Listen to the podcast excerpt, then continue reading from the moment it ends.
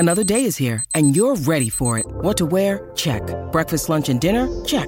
Planning for what's next and how to save for it? That's where Bank of America can help.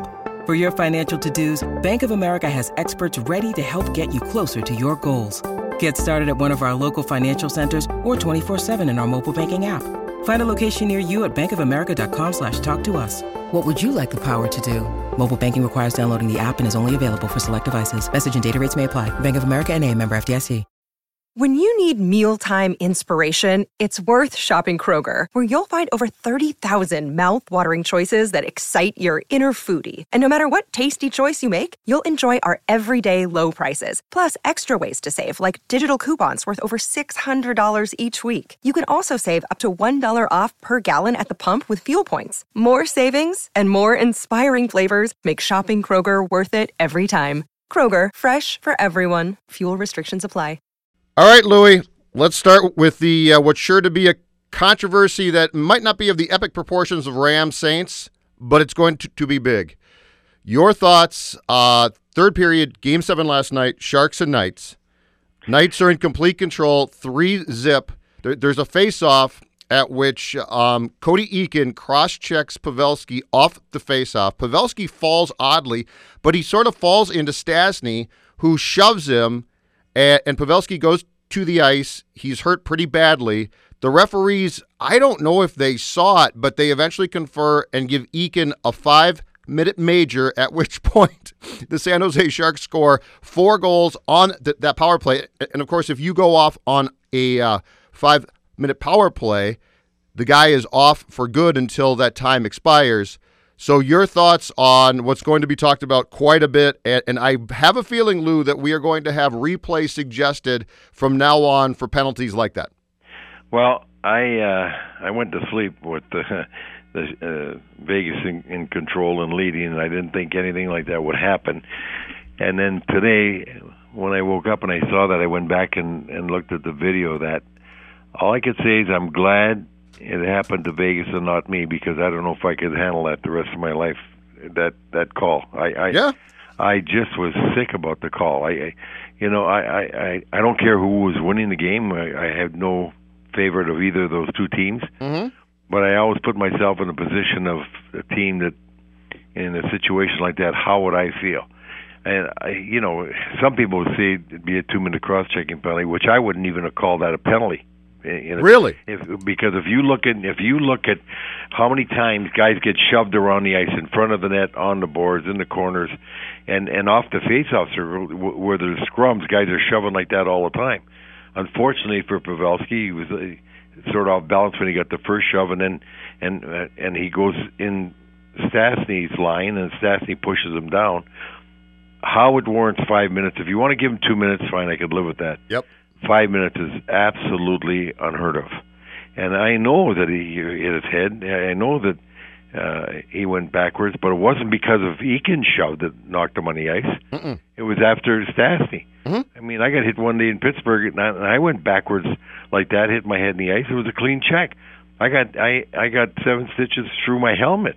I hit my head, and I had a concussion. I was gone. The trainer had to wake me up every half hour that night. Jeez. To make sure I was okay. So those things happen in the game.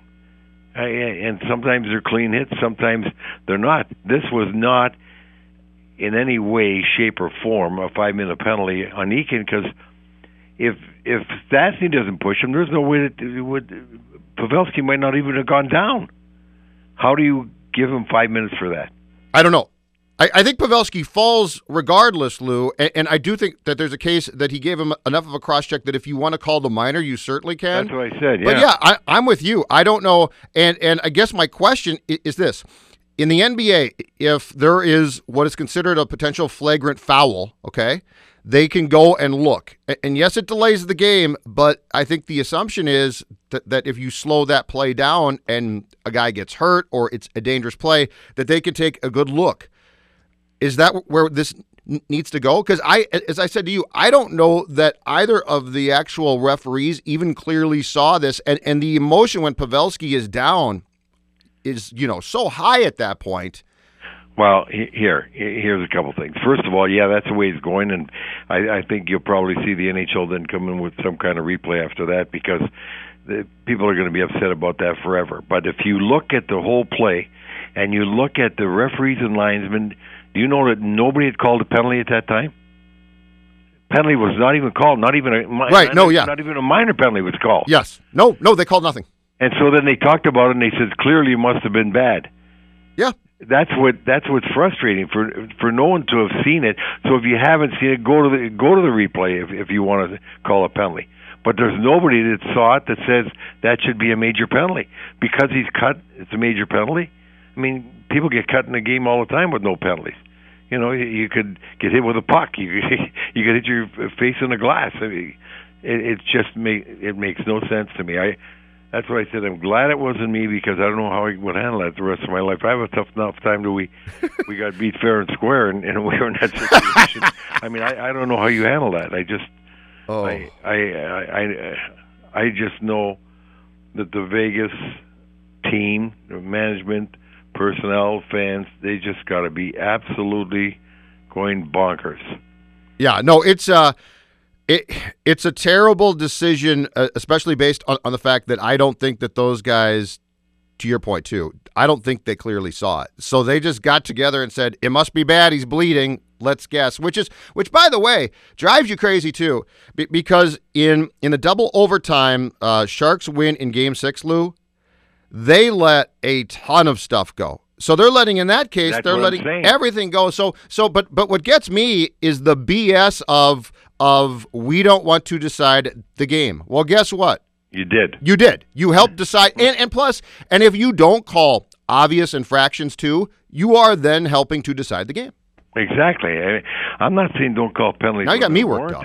Which, by the way, I'm not going to say who it was, but I was talking to some hockey guys just in the last couple of days, and they were saying that it's unfortunate that players many times don't know how to play in the playoffs because things are called differently in the playoffs. Regardless of what you're going to hear, they're all called the same.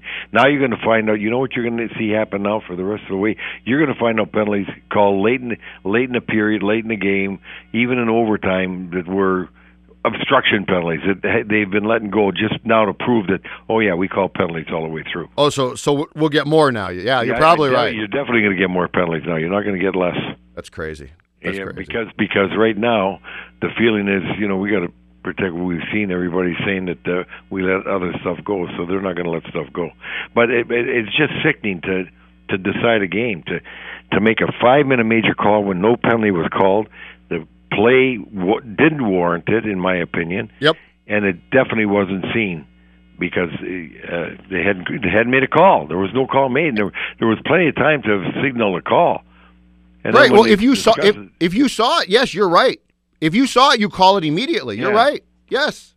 I think the reason why the 5-minute major for a cross-check infraction is on the books is so if you're going into the boards and you can't, and you have your back to me and I cross-check you, which is an extremely dangerous play, that's that penalty. Right? Exactly. Yeah. Because I can paralyze you. You know, that's dangerous. You get cross-checking called all the time, yes, but not 5 minutes. No. And you get cross-checking called when they're going on the boards and not 5 minutes. Yeah. That's way more intentional. You get shoving and pushing on every face-off, every key face-off in the defensive zone. Look at how many scrums you see in the night. Mm-hmm. That's just a matter of action. It happens all the time.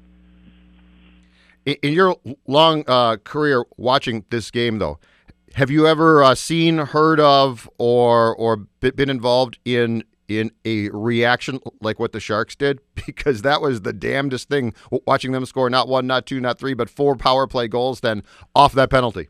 Well, no, I've never seen that happen before. I've seen, you saw Boston come back from Toronto last year, three goals down, I think, in the last 10 minutes. But off a penalty like that, you don't see those 5-minute majors in a situation like that.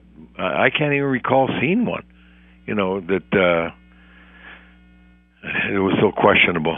I mean, I've seen a lot of 5-minute majors that are warranted, but that was just absolutely nuts. So, it's nuts. I just feel sick for the Vegas, and it didn't matter to me who won. I got friends on both sides. Mm-hmm. but I don't like seeing a game determined like that. With off a face-off draw, you got a 5-minute major for cross-checking. So should we have, if they do now go back during the summer and take a look at this and what went wrong here, do you think the answer is a replay on potential 5-minute infractions? What's the answer to at least trying to get this right so we don't have a repeat, especially in this circumstance of this type of play? Well, I would definitely go for a replay on that. I know I would have wanted a replay if I was Vegas. I would have said, go look at the play, and then you tell me that's 5 minutes. I can't. I've looked at it 10 times. I can't even envision 5 minutes. I got a hard time getting to 2 because that happens so often. I mean, we're talking about just a guy cross-checking you across the chest like happens 1,000 times a night in a game, mm-hmm. in front of the net, on face-offs. You know, when you're pushing and shoving, you were going in the corners for pucks. Yeah, no, it's the damnedest thing. He basically, he cross-checks him and he pushes him, and then Pavelski stumbles. But he's pushing him out of the way. That's what you do in the face-offs. I think. But as we said, it's the Stastny thing, and Stastny felt bad. Stastny was explaining to Couture, I didn't mean to do it. Yeah, I know, and that's why. How can you give Eakin 5 minutes? I don't know. I mean, if Pavelski's going to fall, he was going to his left. He's going to fall on the side, not on his head. Right. Yeah, exactly. Game 7, Bruins-Leafs.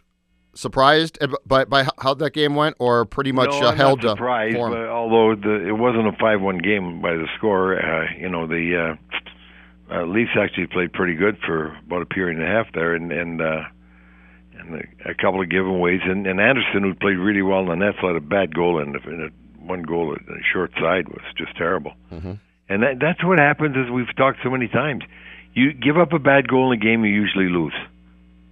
If the goaltender gives up a bad goal to a game, in a playoff game like that, you're going to lose in all probability. And that's what happened. I mean, you just can't give those up. And then somebody said, well, you might have stopped 35 shots, but it doesn't matter. You're paid to stop 36 then. You know what I mean? Yes. It's unfortunate. But the Bruins... They're tough to beat, and they came hard after that, and they got it going, and Coyle and Krejci, Milbury picked them as the two best Bruins in the series, and so did I think the Boston coach. They were so good defensively, checking stuff like that, and they really cut the Leafs down. They did such a marvelous job there. Besides, Coyle getting 3 goals in the playoffs, but he had a great playoff. So was Coyle used correctly by Boston? What's the difference between the Bruins, Charlie Coyle, and the kid that played here? Well, let me tell you, Coyle was a pretty good checker here too. Bruce used him killing penalties, used him always in the last minute of play, always in tough checking situations. No, I think Bruce used him right. He just didn't shoot the puck enough, but he certainly played a lot of good hockey here. He was a good player. I'm a much bigger fan of Coyle than you were. Mm-hmm. So, but as far as his success in Boston went, is it a better role, a better fit? Do you think is there something that unleashed him to be a little bit more successful here or there? I'm sorry, Louis, than he probably was here. Well, he probably is shooting a little more, but I don't think he's more successful because the team's been more successful. I mean, his role, what he was doing was, he was doing a lot. You look at the way he plays, plus, minus, everything. He was very consistent, very strong in an all-around game. He never would drove everybody crazy, as he looks like a better goal scorer than he is. And that he produces, because he just doesn't shoot the puck. But look at how many opportunities he got. Look at how many times he just was perfect position, didn't shoot the puck here. That had he been a shooter of the puck, yep. For what he did, he'd had a lot more goals, and nobody'd be, concerned about it. But he was an excellent player here, consistently one of their better players. Are the Leafs, in your mind, getting close now, or are they starting to miss out on what should be opportunities? Well, I think they still got enough to have opportunities, but they are missing out on the chances they had, because when you look at where they are now, the salary cap situation they got, they're going to lose some players now. They can't keep them all. And one of the things that's a little bit of an albatross around him is Marlowe's in there for another year. He's 40 years old. He's going to have $6.25 million or so taking up that cap space, which means they're not going to be able to sign everybody. I see him, because of what happened, and Gardiner takes so much heat there that Gardiner won't go back there, and because they won't be able to afford him. And Nylander, if they could trade him, which I don't know if they can now, because he got 10 goals or less, you know, even though he didn't play a full season, but right. He's making over $6 million now. Who's going to want to take the $6 million hit?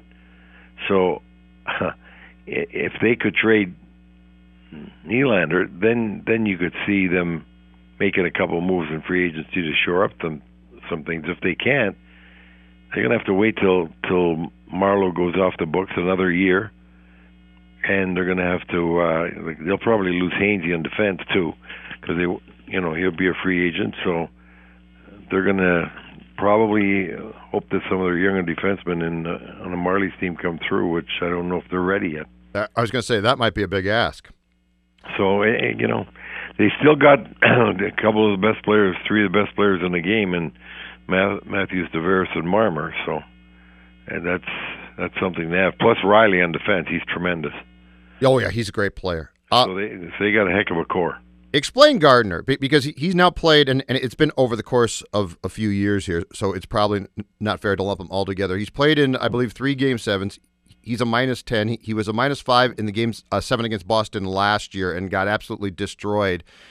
He's a nice player. Is this just a Game 7 thing? Is it just 3 games and it's fluky, Lou? What's your thought about Gardiner? I kind of think it is fluky, yeah, because if you look at him, when Gardiner wasn't in the lineup, the Leafs record was like 8-7-2 or something, just above 500. He's very effective bringing the puck out and playing the power play, etc. But his injury, and I think it might have been a back, really hurt him somewhat from having the mobility he's got. And that's why I think if you look at where he was in the playoffs, he was on the 5 and 6 pairing when he was always top 4 before he got hurt, which means they were trying to cut his minutes down and not playing him as much because maybe his physical situation was very questionable, and they were playing him through that. So that could have been this year. I think that he's not going to have a problem at all getting the money he wants and going somewhere else because he's an extremely talented guy. Do you think that Fenton will inquire about him for the Wild? No, I don't think so. I don't know where you would. You got to remember, if Fenton wants him, now you're looking at he's going to make $5.5 million for sure. Mm-hmm. So if you put $5.5 million and you already got your top 4 defenseman, where are you going to put him? With unless he trades one, Lou. Huh? I said unless Fenton trades one of his top 4 current defensemen. Yeah, but are you going to trade one of those top 4? I don't think so, because you got your salary situation that you can't. If Gardner's going to come in there and make more than one of those top 4, that means it's taken away from money you could use up front, and their problem's not on defense. They got to get some help up front. Absolutely, that's true. And so I don't see how you could do it unless they were able to find a good trade, and wanted to say they picked Brodin, because you can't trade Suter. Yep. I don't see them trading Spurgeon unless they're that would really surprise me. He's too good. Yep. He's definitely not going to trade Dumba, so that leaves Brodin. So if you trade Brodin, you got to be bringing in a top forward, and then you could sign Gardiner and. And even though it might cost you $1.5 million more than it would cost whatever I think Brodin's contract is. Trading Spurgeon is the one that scares me a little bit. I'm not positive he won't, but as we've discussed before on this podcast, I don't want him to. Me either. So yeah. Yeah. So but I don't know for sure. I don't either, unless he thinks he's going to bring back. No, if you trade Spurgeon and sign Gardiner. You'll get a lot for Spurgeon. Yep. But you're getting a different type of defenseman than Spurgeon when you bring Gardiner. And Spurgeon, as we've discussed previously too, Lou, just does so much so well. I mean, he's a small guy, but he's just a really good player. Yeah. He's very, very good defensively, and that's what I think you want to maintain. When you get a guy that's effective as Spurgeon is offensively, and yet he's so good defensively, you got to be careful when you move him.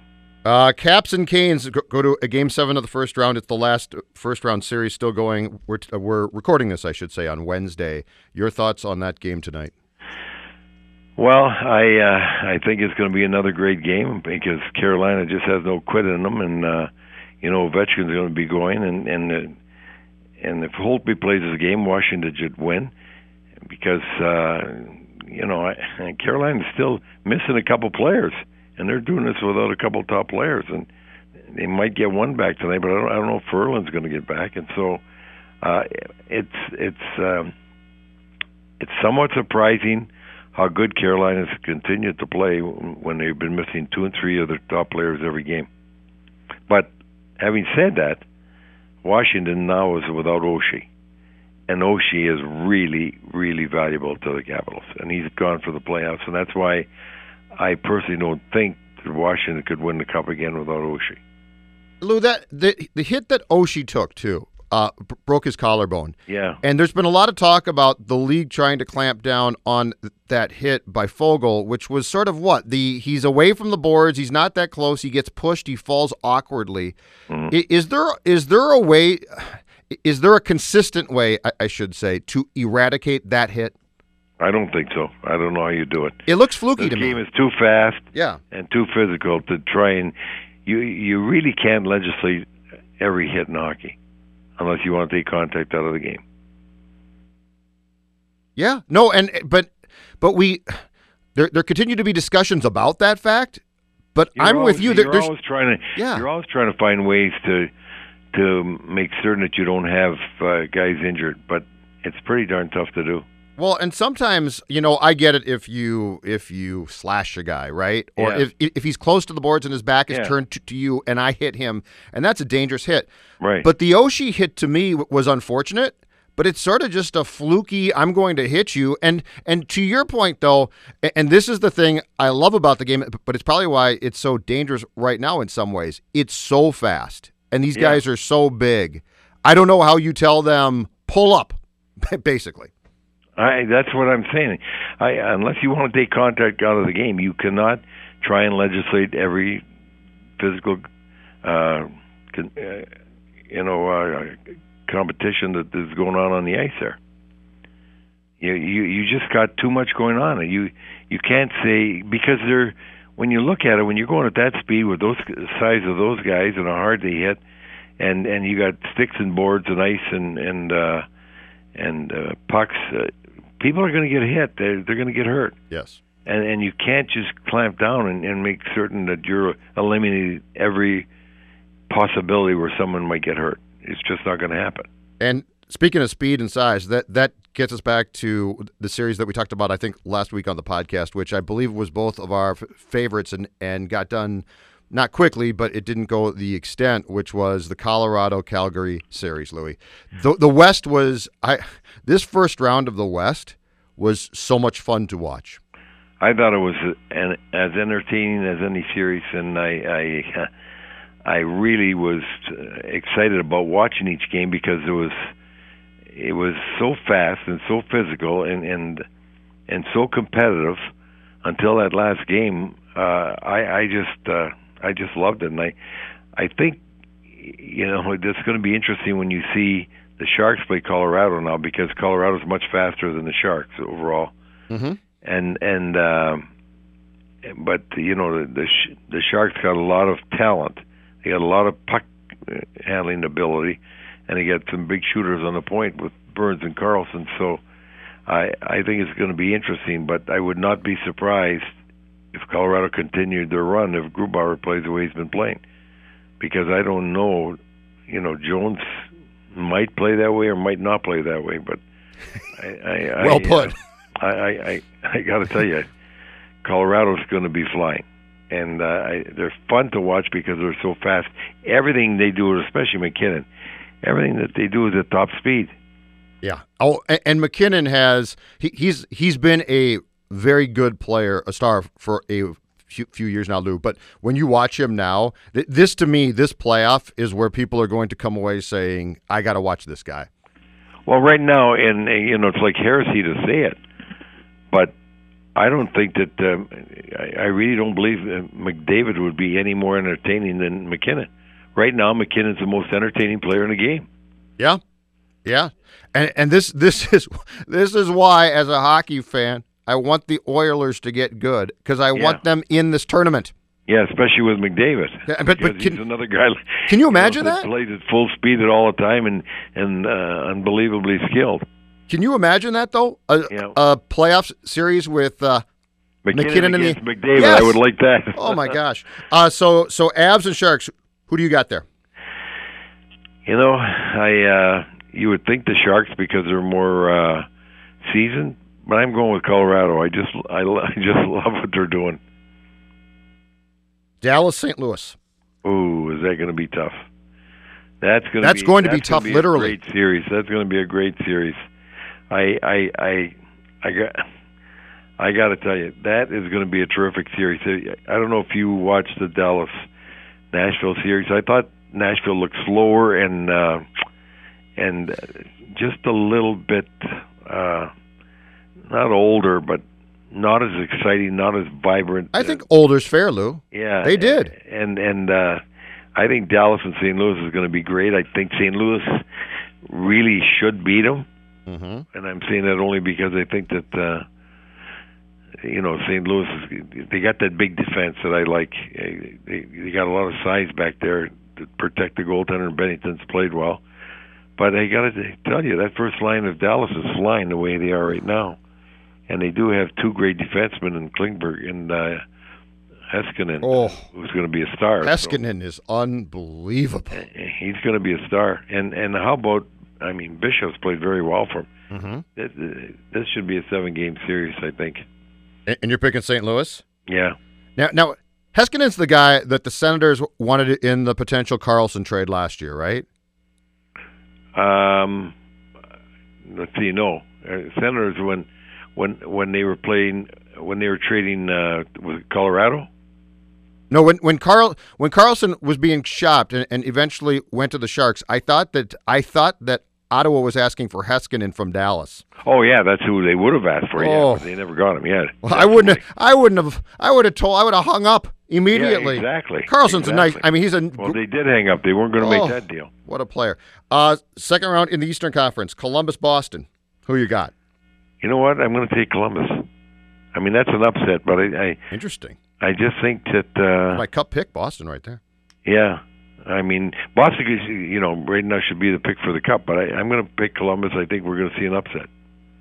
And Islanders are going to play the Capitals or Canes, but I will say this. The one reason why I'm rooting for the Capitals tonight is I do think Barry Trotz and the Islanders going against his former team would be great fun to watch. That would be great fun.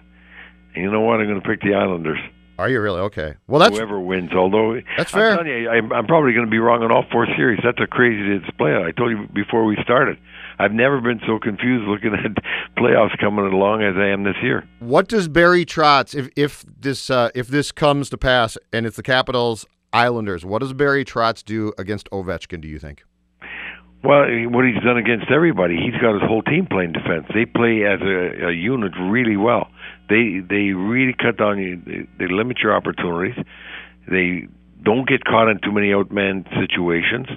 They forecheck very aggressively, and he's got them all taking the body. I think that you know he's going to try and frustrate him, and whoever's playing against him is probably going to be physical on him to try and get him upset and running around. Yep.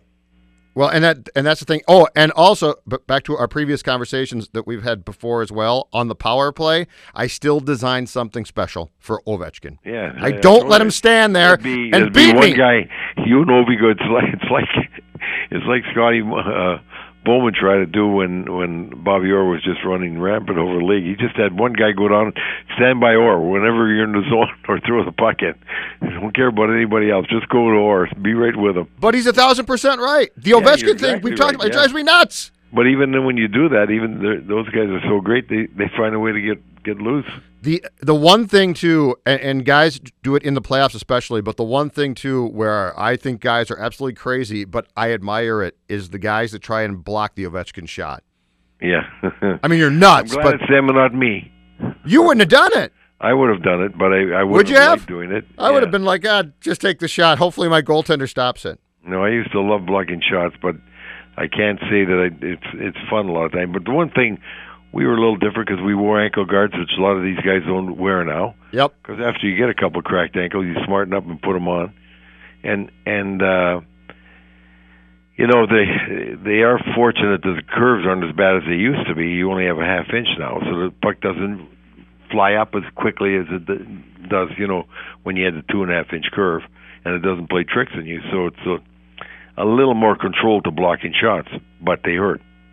Not wearing an ankle guard, to me, which I don't think Parisi does, is absolutely crazy. If you're going to block... A lot of guys don't, yeah. Well, I just don't understand why they don't. You're going to break something. Huh? I said you're going to break something.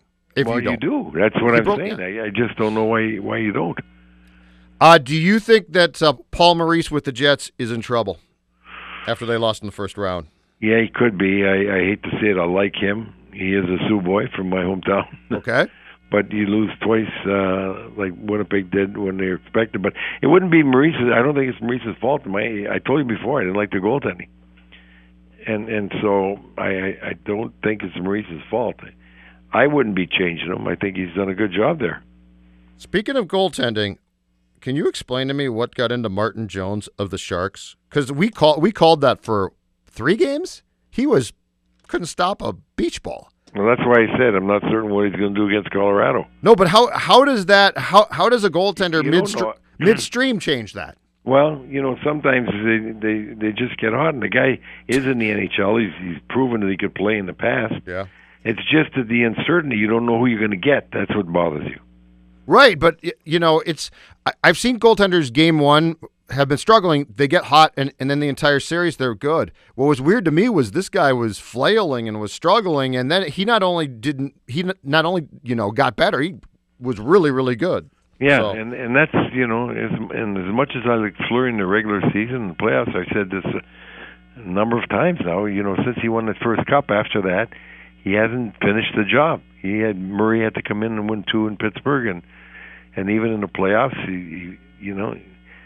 he plays really well to a certain point, and Holtby out goaltended him last year for Washington, and there's no doubt that 6th game, that short end of goal was a disaster. So, last thing, sir. So, if you are George McPhee, GM of the Golden Knights. When after what transpired last night, do you sleep next? As you said, you wouldn't. I wouldn't be sleeping for a long time. I mean, you might be sleeping, but you'd be waking up a lot too. Do you call Bettman this morning? What the heck do you do? Oh, I would have done it last night.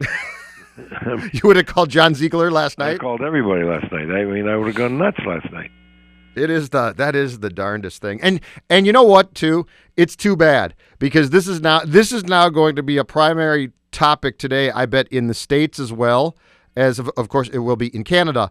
And it's too bad because these playoffs have been so fantastic that you hate to see something like this overshadow what should be talked about, which is that these playoffs are off the rails great. Yeah, you just can't allow something like that to happen. The mistake, if it's a mistake, it is so great, it affects everybody's lives. Absolutely.